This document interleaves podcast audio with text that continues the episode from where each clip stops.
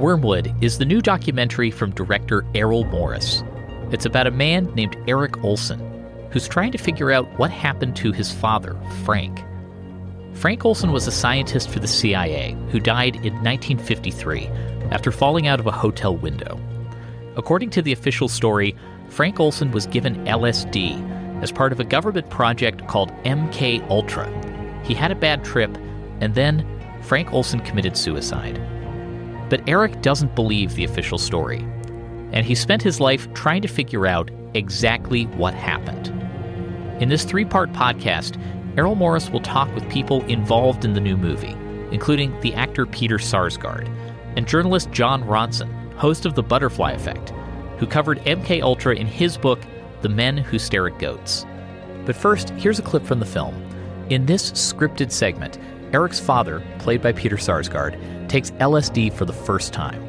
It's given to him by his boss, Sidney Gottlieb, who's played by Tim Blake Nelson. By now, you're probably feeling a little unusual. We have slipped a potential truth serum into your cordials. You're all a bunch of jokers. Huh? You're all a bunch of thespians. I think that you're the one on stage tonight, Dr. Olson.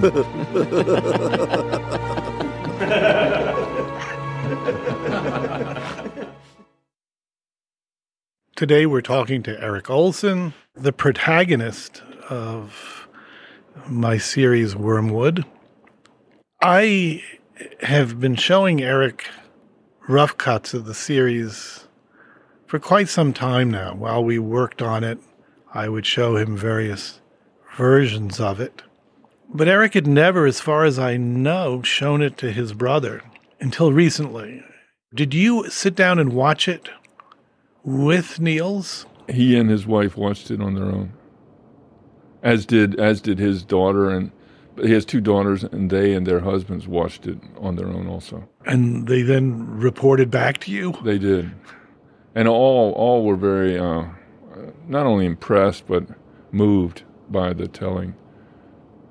I mean, obviously they knew much, if not most, of what was you know the the the, the narrative of the film. Even if you've been close to it, it's very different to see it laid out this way, and it was for them. I would have liked to have been a fly on the wall. The oddity of actually watching such a broad story condensed into a little more than four hours. Four hours and 38 minutes, I think. Oh, Don't know. I just work here. Longer than Gone with the Wind, longer than Lawrence of Arabia. It's a long film. Someone asked me today, it really annoyed me, like so many things. Did it have to be so long? But yes, it had to be so long because it's a very complex story.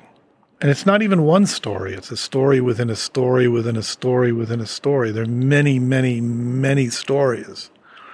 I could only hope to tell some of them, not all of them. If you want the thing to have feeling, if you want the emotionality to come out, then then you need length. And it's kind of like the analogy for me is something like a, a, jazz solo on the tenor saxophone. I mean, if, if it's not long, you don't you don't dive deeply into it. Yeah, you could you could compress it, and you might have something of the structure, but you wouldn't have the feeling, which you know has to be extended over time in order to exist at all. And I think that's that's what this film really has that no other telling of this story you know has had or could have. Just for one reason, they're not they're not long enough. You mentioned Gone with the Wind and Lawrence of Arabia. If memory serves me correctly, they're both epics. And this is an epic. This is a story that spans so many, many, many decades. And it's not just decades of Eric Olson or even of the Olson family, it's decades of America right. and its policies. So I would call it an American epic. That was a, a, an idea for a title you had at one point. Indeed, it was. It wasn't a bad one, I thought. How do you tell this story to people that you've just met? You don't want to alienate them, you still want to remain friends with them. I try to dodge that question, or at least I have had. Now, now that's going to be you know, it's going to be a new world we're entering. A little harder. or easier. I say watch the film. But for the rest of the, the you know previous decades of my life, telling this story was incredibly difficult. And you know, I would, as I said, I, I would mostly try to dodge the question or change the subject, or tell it in such a way that people would realize they didn't want to, you know, press further. Early on, you know, my my brother and sister and I were very young. We would say something cryptic that we had no idea what we were actually saying. I mean, we would just people would say in school, people and they know your father died. They'd ask you how your father died, and we would say he died of a fatal nervous breakdown. We had no idea what we were talking about, and neither did anybody who heard that response. But that's a conversation stopper, guaranteed.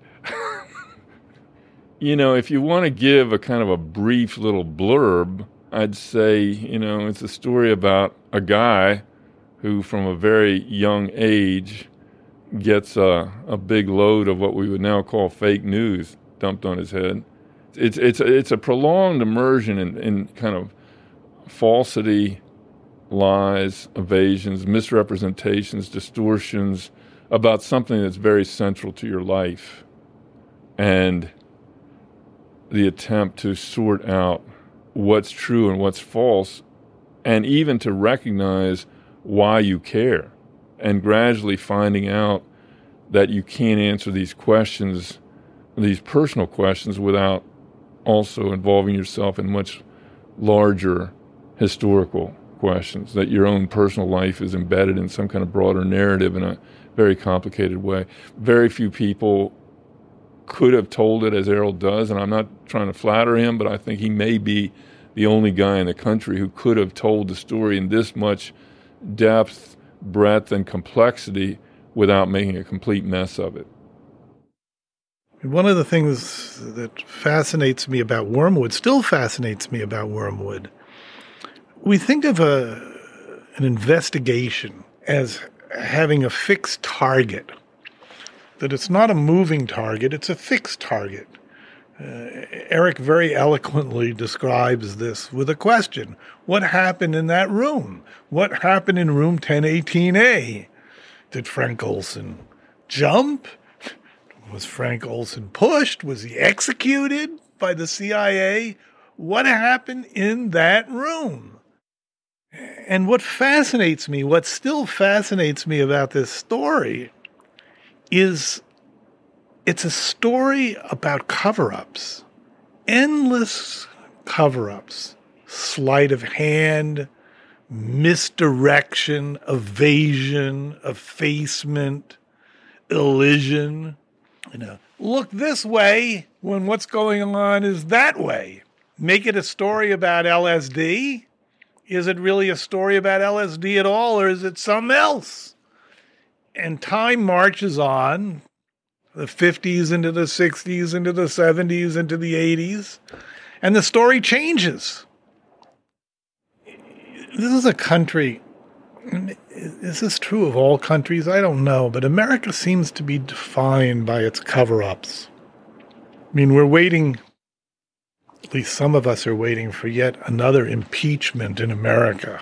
But it's interesting to remember Nixon went down not because of anything that he did that was out and out horrible, beyond the pale horrible he went down for relatively minor offenses and the attempt to cover up the big stuff. This is a story from its outset of cover ups. The version that was handed to the Olson family in the 50s, a cover up. I think one of the points there that's, that interests me is that with Nixon, you had something that was concrete, namely this burglary, and then other stuff, the bombing of Cambodia, for example, which was more remote I wouldn't say abstract, certainly for the people who experienced it, but it was it was certainly more remote. In this story too, you have something that's very concrete. You have this room. You have somebody dying by going out the window. So, and I think that's partly what makes this story something that's hard to let go of. Is there's something very concrete, but behind it, there's all kinds of other stuff. If you're going to talk about cover up and what's not known at any given point or how the, the known changes, you also have to ask, I think, a tougher question. The question is, do you want to know? What's the desire here? Do you really want to know? And what do you think the answer might look like if you found it? Could you stand it? The cover up business and the you know complexity business and you know geez is it this? Did they do this? Did they do that? It covers up something that's much more fundamental which is the question of do you actually want to know what this might have involved? And do you want to face the tougher questions of what does this mean? If this happened the way it seemed to have happened and now we know it did happen the issues for you know the questions of democracy, the questions of the social contract. These are tough questions. They're much tougher than the, than the forensic questions that loom with this. So I think one of the things that's fascinating, I think it works on a kind of a uh, kind of maybe an unconscious level when you're watching Wormwood. It's like Jesus, this thing is dealing with something that's very you know heavy, not just a murder as it's not that a murder is a lighthearted thing, but this this is this is something about the nature of what the country you know has done, could do, maybe is doing, and I think that the the really tough question here is desire. Do you want to it's know? that question. You know, I discovered that I asked the same questions at the end of my book, Wilderness of Error. I keep saying over and over again, it's like I'm channeling you. What does it mean? What does it mean to do this? What does it mean to investigate something? To spend a good part of your life investigating something? Let's play a clip. This is talking about the time your family went to the White House, to the Oval Office of the White House after the story came out about your dad. We're the only people in the whole history of this country whoever got an apology from the president in the Oval Office for the unintended consequences of some government policy. I mean, you really got to stop for a minute and pause and go, wow, how often does that happen? That would be zero. It doesn't happen. And it worked. They got us to drop the idea of a lawsuit instead proceed with this, uh, what became a private bill in Congress. It sounds like you regret how that trip ended up. What do you wish you had said to the president? You know, we didn't know what the president was going to say to us. So it was hard to kind of pivot on that and come back with anything. You first had to take in what was being dished out.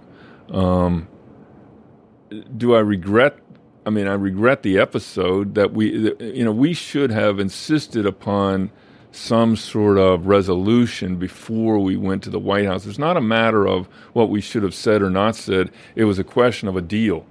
Um, we should have insisted that the matter be resolved in some way because once we went to the White House, we lost our leverage. They that portrayed themselves as people who had intervened in our behalf, get, given us a very generous apology. We were grateful for the apology. The healing process had begun, all of which meant that the thing was already had lost its leverage as soon as we went to the White House. This was a PR moment. You couldn't have known this going Well, we couldn't have known it, but if you're asking me now, what do I regret? It was that we didn't, we weren't up to, uh, you know, up to the level of what was happening. Not in terms of saying this versus saying that, or making some comment or some, you know, ironic, no, uh, you know, comment about what they were doing. It was we shouldn't have gone there until we had figured this out with these attorneys of what what this was going to lead to. What exactly were they apologizing for? And what was going to be the compensation for it. That should have all been done in advance. And we didn't do that because we didn't know, you know, we were blindsided by this whole thing. It's not, you know, it's not often that you get this kind of invitation and, you know, you, you know, years later, you're kind of able to process it. You certainly weren't at the moment, at the time. Donald Rumsfeld is sitting in that room just off to the side if you know where to look, you can see his legs in a lot of the photographs that were taken. I believe that Donald Rumsfeld and Dick Cheney knew a lot more about this. How much more they knew about it, I don't know. But I believe that it was in their interest, and they saw it as in their interest to close this story down, to pay off the family, and to avoid further discussion about it. Did this extend to Gerald Ford? I mean, I really don't know. But I somehow imagine nice Jerry Ford trying to do what he thought was the right thing, which is say, I'm sorry to the Olson family. Uh, we're never going to hear I'm sorry in the current administration from anybody, certainly not from the President of the United States. But how much of this story did he know? How much of this story was he privy to? I think less rather than more. Absolutely. I, I, think that's the way these things work. I mean, the president doesn't, again, it's a question of desire. The president doesn't want to know, nor should the president be told, because then the president is involved in a cover up. His, his top aides know a great deal because they're told by the CIA, you know, you're going to have to get this under control. Whether they were told exactly why, what was at stake in this, you know, this, this story is, in, in one way, this is not rocket science. Either this is a suicide or it's a murder. There's nothing else. So if, if there's questions about whether it's a suicide and you're told you, you've got to really shut this down, you may not have been told it's a murder, but what else is there? So, in a certain sense, you do know. Implicitly, you know that we're talking about murder here. I don't think that thought probably occurred to, to Gerald Ford. He was simply told that this was an LSD experiment that got, you know, off the rails. It went awry. It went awry. But his aides knew more than that. They knew this was a very high priority matter and we had to shut it down. We know that because it's in the it's in the White House correspondence between Rumsfeld and Cheney. We know that they were aware that there were very high stakes in this. They don't in that in those exchanges say what the stakes were, but it, you know, obviously the other stake is murder. And this again gets to the question of desire. If the stake is murder, there had to be a hell of a motive. If the CIA committed murder of an American citizen in New York City in 1953, it's not because they liked doing it, it's because they thought they had to. Well, then you get to an even, you know, a really tough question is why? It's been a privilege, by the way, to work on this, and I thank you. I do. It has been a great privilege. It's one of the most interesting, complex stories I've ever encountered. It's like an addiction, actually. Once the wormwood dog bites you, it never lets loose. Um, is that what if, is that what happened? If there's a drug component of, of this story, I think it's the story itself, which becomes it. I don't know what it does. Maybe we'll learn more about this as, as we you know have the experience of audiences watching this thing. But there's something about this story that really takes hold of you and you do not forget it. Yeah. And what is that thing? I don't know. That's Errol Morris and Eric Olson.